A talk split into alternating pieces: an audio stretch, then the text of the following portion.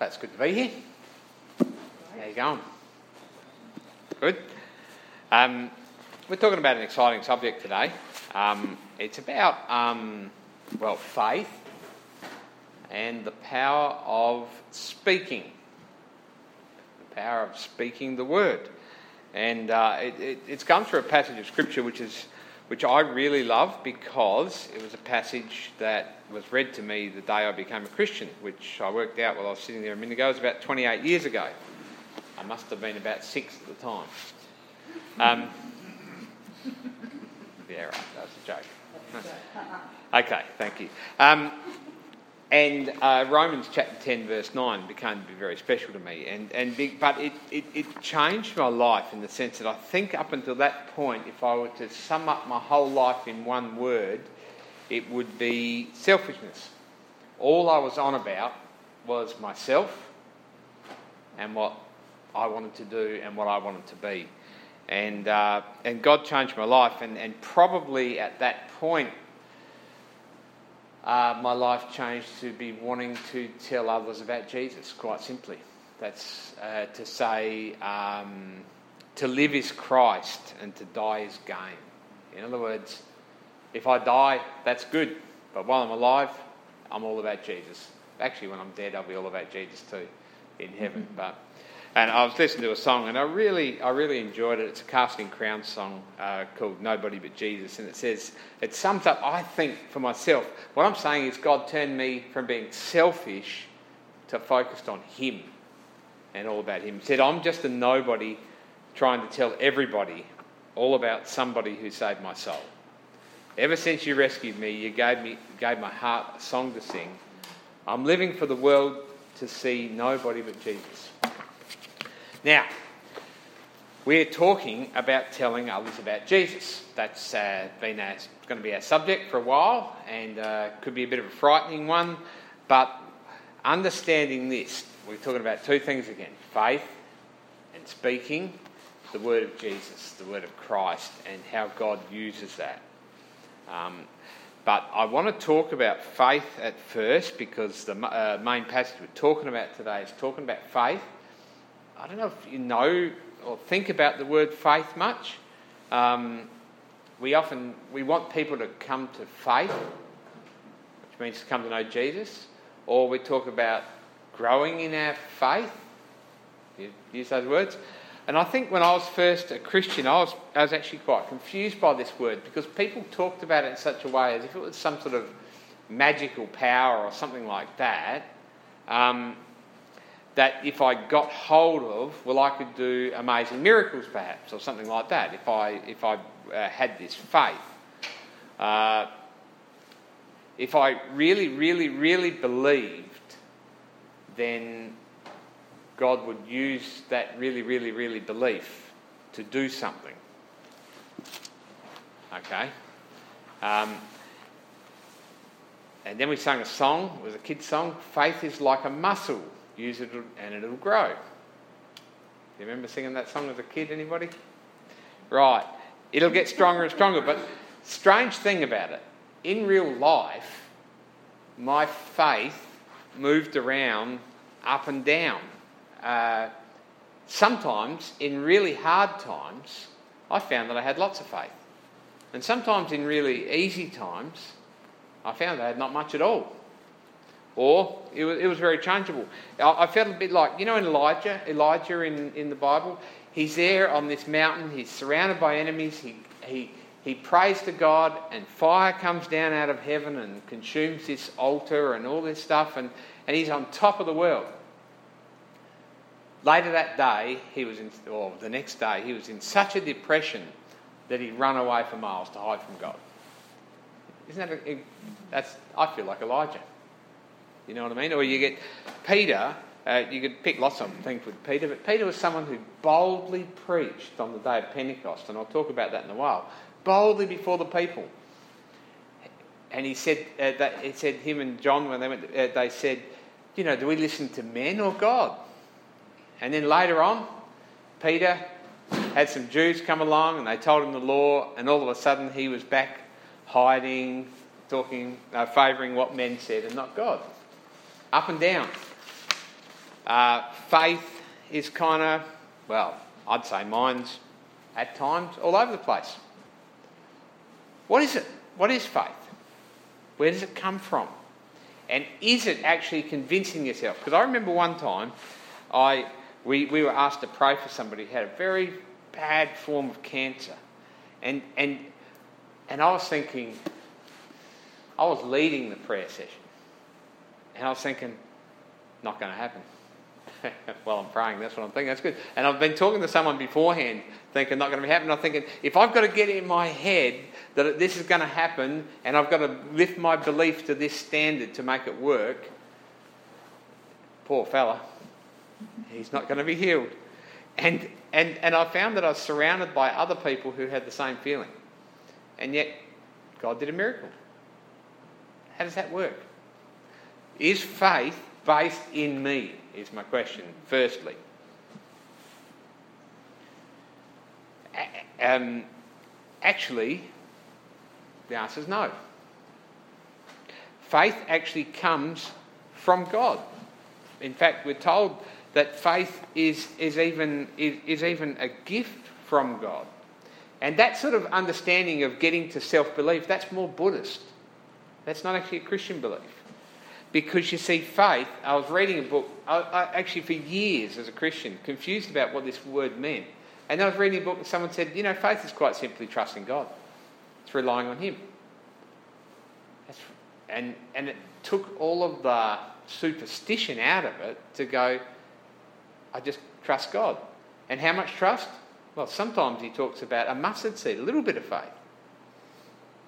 Uh, because you see, to trust, I can't trust in nothing. You know what I'm saying? You can't trust in, I trust that this will happen. You got trust always has an object, doesn't it? Mm-hmm. I trust somebody, and I'm trusting God, who is trustworthy. That's what faith means. I believe in a God who's believable. I have faith in a God who's faithful. That's why miracles can happen when we're at the bottom of the faith journey. Because God is the one who can be relied upon. And we grow in that. Actually, in life, even though we have ups and downs, we do grow in our trust, trust in God, don't we? Yep. Now, uh, Romans 12:3 says this: uh, "For by the faith given to me, I say to every one of you, do not think of yourself more highly than you ought. And uh, don't big note yourself. Don't be full of yourself, but rather think of yourself with sober judgment, in accordance with the measure of faith that God has given you. God's given you faith. Act in accordance with the measure of that faith." Um, that's and Paul's saying this. This this humbles me because the grace has been given to me. Everything I have comes from God. So I have a humility because I know that even my faith is received from Him. Now, in a minute, we're going to talk about how faith comes. But I, have just got a little bit more to talk about, and that's 1 Timothy 1.13. Paul's talking again. He says, Even though I was once a blasphemer and a persecutor and a violent man, so I was once a horrible bloke, I was shown mercy because I acted in ignorance and unbelief. The grace of our Lord was poured out on me abundantly, along with faith, uh, sorry, along with the faith and love that are in Christ Jesus. In other words, when I was rejecting God, faith was poured out on me, love was poured out on me, mercy was poured out on me. It all came from Him. All right. How does it come? That's going to be our question today. Now, what I'm going to do though is I'm going to go back to front with a Bible reading. We're, looking at Romans 8, Romans 10, verse 8 to 17. But I'm going to start with verse 17, the last verse, because what he's doing, you see, I'm saving you to have to listen right through my sermon and remember everything. If you get the main point at the start, you can go off to sleep and that'll be fine. Right? Because in this here, Paul goes argument, argument, argument, verse, verse, verse, verse, verse, so, and he uses this word, and the Greek word there means so consequently, you see. So here is my sum up statement. And this in verse 17, he says, So faith comes from hearing, and hearing through the word of Christ. Or, consequently, faith comes from hearing the message, And the message is heard through the word of Christ. But quite simply, if I was at youth group now and I had this verse, I would get you to repeat it after me. So let's give it a go, right? First sentence is So faith comes from hearing. So uh, just ignore that, that's a little bit different version, right? So faith, I'm doing the shorter version, less words. Good on you. So faith comes from hearing. Faith comes from hearing. And hearing through the word of Christ. Let's do it all. So faith comes from hearing, and hearing through the word of Christ. So faith comes from hearing, and hearing through the word of Christ. Where does faith come from? Hearing. Right. So I need to remember it. It comes from hearing what? The word of Christ. Aha. How are you going to grow in faith? Hearing the word of Christ. Right? How are you going to come to faith? Hearing the word of Christ. It's complex, isn't it? No? No, it's not actually. It's, can, can you see the strength of this? Faith comes from hearing and hearing for the word of Christ. Now, this says a lot about the importance of faith and how a person can grow in that, and then our place as Christians, because if faith comes from hearing and hearing the word of Christ, shouldn't we be speaking the word of Christ? Mm-hmm. Yeah? To who? Each other? Mm-hmm. Non Christians? Ourselves? Everybody. All the time. Faith comes to a person when they hear the word of Christ. A person grows in faith when they hear the word of Christ. So the message of Jesus is right at the centre. That's why, if you can remember that Bible verse, it gives us. I actually love the simplicity of it. It's just basic. Okay. Go back to verse 8 though. So now we're going to lead, read through his argument, which builds up to this. This is not the boring bit, by the way. I'll try not to make it boring. But in verse 8, Paul says this. This is from last week, by the way, so you're going to need to listen to last week's sermon, but I've just, uh, verse 8 is. He said, But what does it say? The word is near you, it is in your mouth, it is in your heart. That is the word of faith that we are proclaiming. I'm proclaiming something about faith to you. And what he'd been saying in the previous verses is that faith that makes you righteous comes from God. In other words, when you believe or you have faith in Jesus, God declares you righteous. Absolutely perfect before Him. Nothing between you and God. Got to know that, right? How do you become perfect? By being really, really good? No. You become perfect by trusting in Jesus, by believing in Him, by having faith in Him, and then He declares, He says it. Now, if I said to Joseph, You are righteous, my word is not, it's not that valuable actually. I might think he's a nice guy. Doesn't mean a lot, right?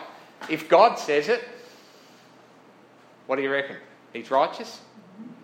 Right. God's opinion counts. God declares us as righteous when we trust in Jesus goes on in verse 9 to say that if you confess with your mouth Jesus is Lord and you believe in your heart that God raised him from the dead, you will be saved. If you confess with your mouth Jesus is Lord, believe in your heart that God raised him from the dead, you'll be saved. That's telling you how to be saved, isn't it? How to be, how to be a Christian. In fact, Jesus is Lord is kind of a catch cry for Christianity in a lot of ways, isn't it? And we're told in Philippians 2:11 that uh, in the final days, every mouth will say, Jesus is Lord. Everyone's going to say it. Even those people who hate it will say it because it's true. What does Lord mean? Well, you could say boss, ruler, king, one who's in control. Lord, yeah?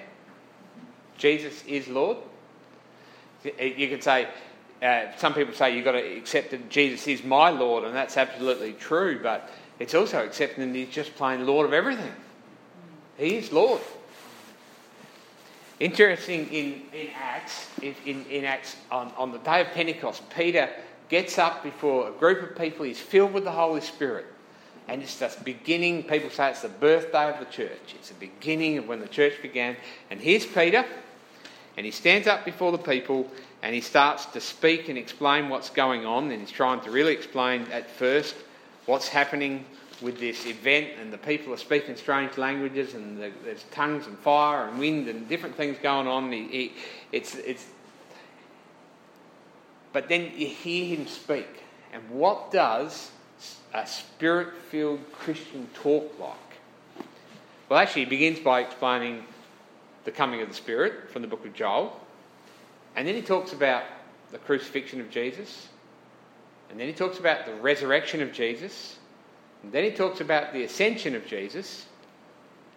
Jesus standing at the right hand of the Father. And then he finishes with this Therefore, let all Israel be assured of this God has made this Jesus, whom you crucified, both Lord and Christ. Jesus is Lord and Christ. What was the reaction of the people? Said the people who heard this were cut to the heart. They were, they were brought low. By what? Jesus is Lord. You better know it. That's what he's that's what it's saying. Jesus that the word confess, Jesus is Lord, confess means to acknowledge. It almost means to bow the knee. In, in, it means to honestly own up to the fact that you're not Lord, you're not the centre of the universe, Jesus is. Acknowledge it. He is the King of all. Now, if you rebel against the King for long enough of a country, you're going to find yourself in jail. If you're a smart person, you acknowledge that He's the King, right? Now, because why? If you don't, well, that's treason. Jesus is the Lord of all, so to acknowledge him as Lord of all is, is the most sensible thing in the world to do. Otherwise, you're guilty of that treason.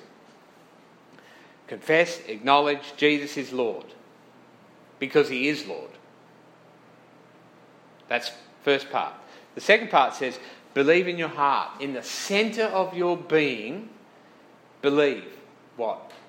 That God raised him from the dead. He died. Why did he die? Defeating our sin. But that wasn't the end of the story. If he died defeating our sin and he stayed dead, Paul says in 1 Corinthians 1.15, if he stayed dead, we're dead in our sin, our faith is useless, and you might as well all go out, eat, drink, and have a party, because life's pointless.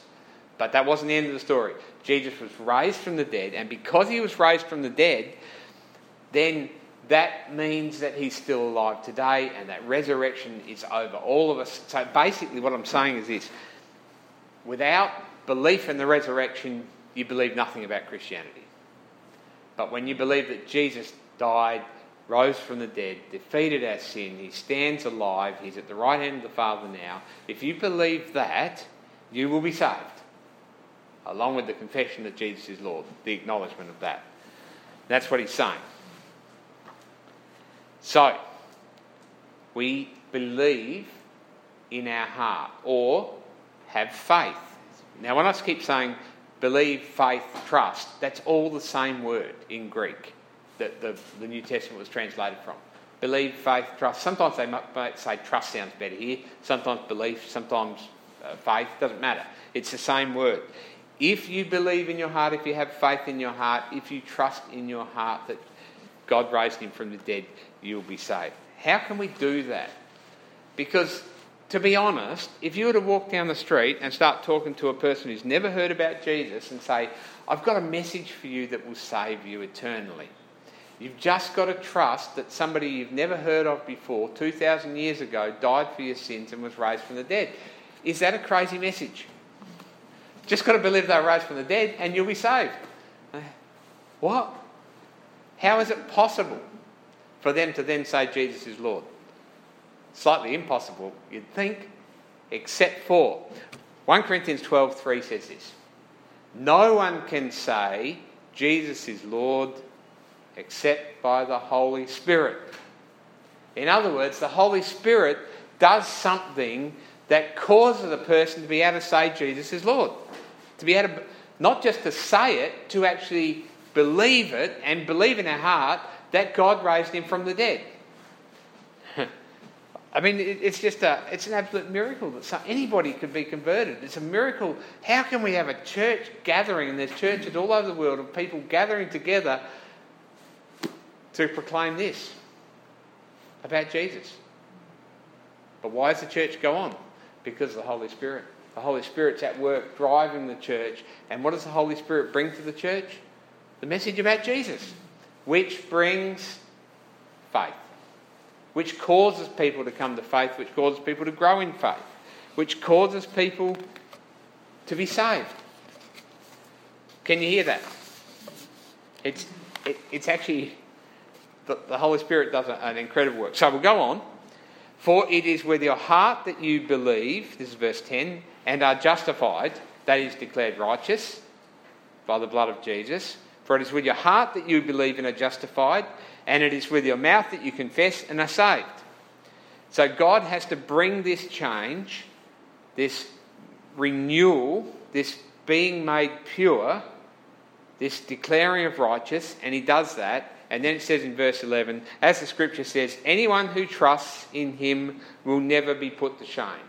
Or anyone who has faith in him will never be put to shame. Or anyone who believes in him will never be put to shame. Can you see that? Anyone who trusts in him, doesn't matter who you are, will be saved. And he goes on to make uh, uh, about it's not, not there's any race, there's no favouritism. God's not even English. Do you know the English Empire? They, they knew God was British. The Americans know that God is American. We think he might have something to do with Australia, but uh, he's saving people from all over the world, right? For there is no difference between Jew and Gentile. The same Lord is Lord of all and richly blesses all who call on him. For everyone who calls on the name of the Lord will be saved. Everybody. From every, and, and, we're told that in heaven, at the gathering of the new heavens and new earth, there'll be people there from every tribe and tongue and nation, and they'll all be there, worshipping one God with one confession Jesus is Lord, all knowing in their hearts that that's true and that God raised him from the dead to bring our salvation. Okay, so how does a person get to the place where they call on the name of the Lord. Now, this is the practical bit for us who are people who use our mouths to speak to other people. Okay? How then, this is verse 14, can they call on someone they have not believed in? And how can they believe in one whom they've not heard? And how can they hear without someone preaching to them? And how can they preach unless they are sent? As it is written, how beautiful are the feet of those who bring good news. Now, he's actually talking backwards here. I don't know if you realise that. He's starting at the top and working backwards. He's starting with, here's a person, uh, and, and, and going back to the preacher, the person who speaks to them. But I'll, I'll, I'll put it the other way in a sec. But he starts with the good news. Uh, sorry, finishes with the good news, which is starting. We start with the message of the good news about Jesus, about his death and resurrection, about his lordship. And the people are sent. How can they preach unless they're sent? They are sent to proclaim that message. And from that proclamation, as people hear, right? And because people hear, then they believe. And because that's if they have faith. And because they have faith, they call on the name of the Lord. And because they call on the name of the Lord, they're saved. That's just working backwards through the passage. So, that tells us something absolutely incredible about ourselves and our place in this world. We have the ability to open our mouths and speak of Jesus because we know the gospel of Jesus Christ and because we know this, we can actually speak about Jesus. And you know what's going to be incredible? People are going to hear. But even more incredible is that they are going to believe it. How can they believe it? Because the Holy Spirit's there. So we've got to know when you if you if you don't know that God's at work through you, when you go to speak to somebody, you'll have all sorts of doubts and you'll pull back. But if you know that the Holy Spirit's there and will take your words about Jesus and actually kind of like here we go, Robin. I, I take my words and I shove them into your heart. Well, I can't do that. I can't convince anybody, but the Holy Spirit can. And he takes my words takes them into people's hearts. And they believe it because the Holy Spirit brings faith. And then they're saved. I tell you, if you don't know that, you'll never bother speaking. Or you'll never have any conviction when you do. But when you know that the Holy Spirit's at work in what you're doing, you will actually proclaim. Now, to proclaim is using this uh, word. Um, he said that bit at the end how beautiful are the feet of those who bring good news. It's kind of saying that people who preach the gospel have really nice feet. you should. That, you're looking at my feet? And I, my feet aren't that pretty. Okay. No, what he's saying is this. He's actually quoting a passage from Isaiah 52, verse 7. Isaiah 52, verse 7. He says this How beautiful on the mountains are the feet of those who bring good news and proclaim peace and bring good tidings, good news, who proclaim salvation, who say to Zion or to God's people, Your God reigns, or Jesus is Lord. So, how beautiful it is for people to bring the good news of peace, of salvation, and that Jesus is Lord, or that our God reigns. Those people are called heralds. That's where the Greek word comes from here. And a herald, you, you might have seen uh, a movie where a bloke would go down the street in, say, medieval England or something like that, and he'd blow his trumpet, and everybody had to come and gather, and he unrolled his scroll, and he had a message from the king. And he started to read out, The king says, you know, our chocolate ration has been increased. Good king. King says taxes have increased too. Oh. Right. Now you could beat up the messenger, couldn't you? But really, all he was doing was speaking the word the king had written down. It wasn't his words, was it? No point beating him up. He's, he, you understand? He speaks for the king. When we speak the message of Jesus, we speak with all the authority of the Lord of all, and we speak his message, and then he comes and backs it up. Now, if you speak the message of the king and says that your chocolate ration's been increased, then he would go home and guess what? Truckloads of chocolate come in and everyone gets some. Right, that's good. Why? Because not because the messenger had anything to do with the chocolate. All he did was read out the words, right? He knew that the king had said this was going to happen, so the trucks are waiting. Yep. When we speak the word, the Holy Spirit is there at work through us, bringing the authority and the truth of the message, which will actually change people. So we can be heralds or proclaimers of God's truth and know that He will bring His power by the Holy Spirit through us. That should make you happy because that will give us the boldness and the confidence to speak. And even if we don't feel, feel like speaking some days, if we like that herald and we, we've been speaking all day and we're tired and we've got a headache and we've got sore feet, we know that it's not about us, it's about the authority that's contained in the words that we have as we speak them that come from God Himself. But not all the Israelites accepted the good news, verse 16 says, for Isaiah says, Lord, who has believed our message? That's actually good to know too.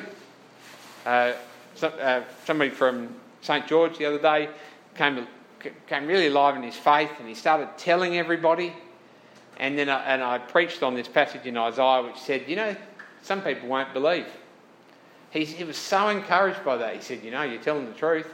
Some people don't want to hear what you've got to say, they're not interested. Others, well, they love it. It's good for us to know that. Uh, if you expect 100%, well, you might be disappointed. But expect the Holy Spirit's work. And so, consequently, faith comes from hearing the message, and the message is heard through the word of Christ. Or, as we said it before, faith comes from hearing, and hearing through the word of Christ. Faith is produced by us speaking about Jesus. It happens. Faith is produced. Can you hear that? Faith is produced as we speak about Jesus. It's not the Word of God. It doesn't say the Word of God there, does it? Where are we? It says the Word about Christ. Because the Word of God can be, you shouldn't do this, you should do that. This is how this is the moral teaching of Scripture. Will that save somebody? Another word about Christ will save them. Okay? It, it, if you try and argue for the existence of God, there must be a God because blah, blah, blah, blah, blah, that won't save anybody. What will save people is the word of Christ because that is the word that God has chosen to bring his truth to people's hearts, and he'll do it. I want to finish with a passage uh, from Colossians 1. It's just a great passage. Uh, and you could say it's got nothing to do with the message today. it has because it speaks about Jesus. I just want you to try and hear this, and then Paul speaks about his passion, uh, his heart, his mission after it. But just listen to this. This is Jesus. This is Colossians 1, verse 15.